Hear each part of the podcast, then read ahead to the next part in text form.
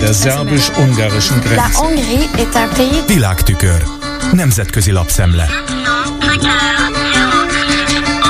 Köszöntöm a hallgatókat! Holnap tartják a szlovákiai parlamenti választást. A Politico amerikai portál európai kiadásában Matthew Karnicsnig vitába száll azzal a nézettel, hogy ez az esemény különösebb fontossággal bírna Európa szempontjából. A főesélyes Robert Fico oroszpárti retorikája ugyan megkongatta a vészharangokat, de ez szerinte sok hűhó semmiért. A szerző nem holmi fölényességgel löki oda az olvasó elé ezt a lekicsinylő véleményét, hanem egészen alapos elemzés nyomán jut erre a következtetésre. Mint írja Ficót 2018-ban a népharag kényszerítette lemondásra a miniszterelnöki tisztségről, és most újra itt van, hogy bosszút álljon. A Smer, vagyis Irány Demokrácia elnevezésű baloldali populista párt vezetője mintegy 20%-kal vezeti a mezőnyt a közvéleménykutatások szerint, ami enyhe többséget jelent a liberális irányzatú progresszív Szlovákia tömörüléssel szemben. Az 59 éves exkommunista szociáldemokratává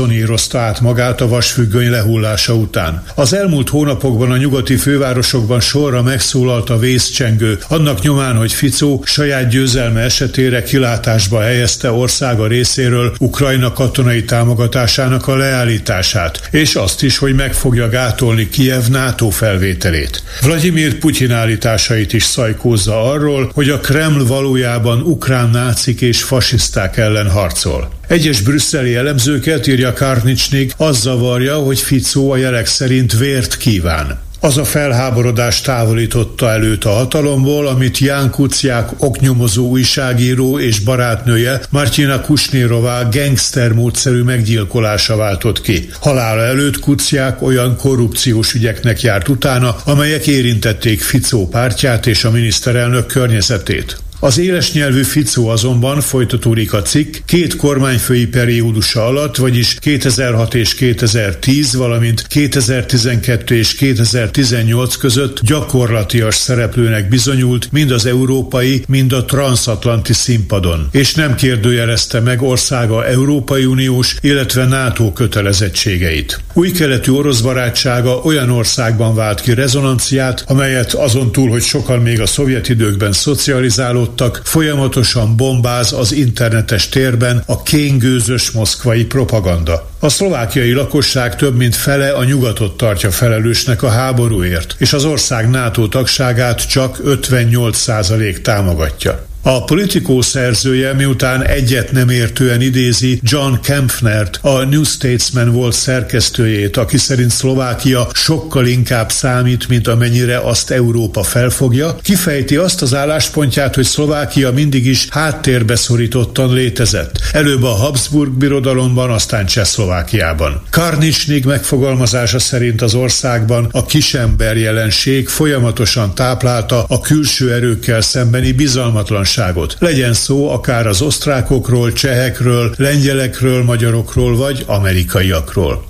A 2000-es évek elején tátrai tigrisként emlegetett Szlovákia egyfőre jutó GDP-je az euróövezet sereghajtói közé tartozik, és idén várhatólag 7% lesz a költségvetési hiány. Ficó gazdasági fordulatot és több szociális kiadást ígér, ami az EU pénzügyi támogatása nélkül lehetetlen. A fősodortól való bármilyen elmozdulás kiváltaná a befektetők ellenlépéseit, és növelné a hitelfelvételek költségét. Mivel az ország az euróövezet tagja, vezetői nem fordulhatnak segítségért a Nemzeti Bankhoz. Arra az aggodalomra válaszul, hogy Ficó Orbán felé hajlik és követheti az ő illiberális politikáját, a politikó elemzője felhívja a figyelmet arra, hogy a Fidesz abszolút többséggel kormányoz, a Smer pedig örülhet, ha eléri a 20%-ot. Ahhoz, hogy koalíciót hozhasson létre, össze kellene terelnie a szélsőségesen orosz barát pártokat, és egykori szövetségeséből lett végzetét, Peter Pellegrinit, aki 2018-ban őt követte a miniszterelnöki székben, majd saját pártot alapított. Ebből a konstellációból Matthew Karnicsnik szerint az következik, hogy az elmúlt öt évben öt kormányfőt elfogyasztó Szlovákiában a politika ingatag marad, miközben pedig a lakosság, különösen a fiatalság makacsul kitart az Európa pártiság mellett. Ráadásul, hangoztatja az elemző, arra is van esély, hogy Ficó nem nyeri meg a mostani választást.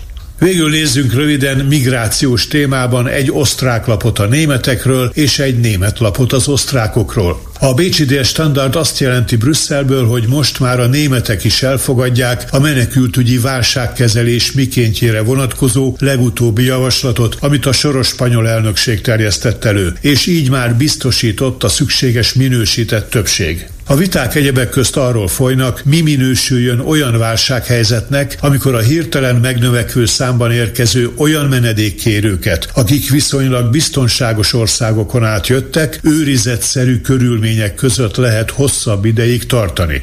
A cikk szerint Nancy Faeser német belügyminiszter azt mondta, hogy a magyarok és a lengyelek nem csatlakoztak a kompromisszumos javaslattal egyetértőkhöz.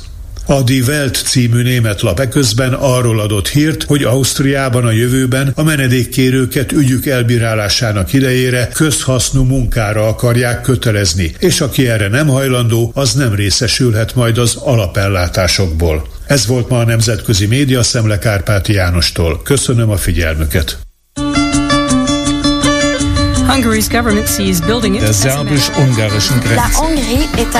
Nemzetközi lapszemlét hallottak.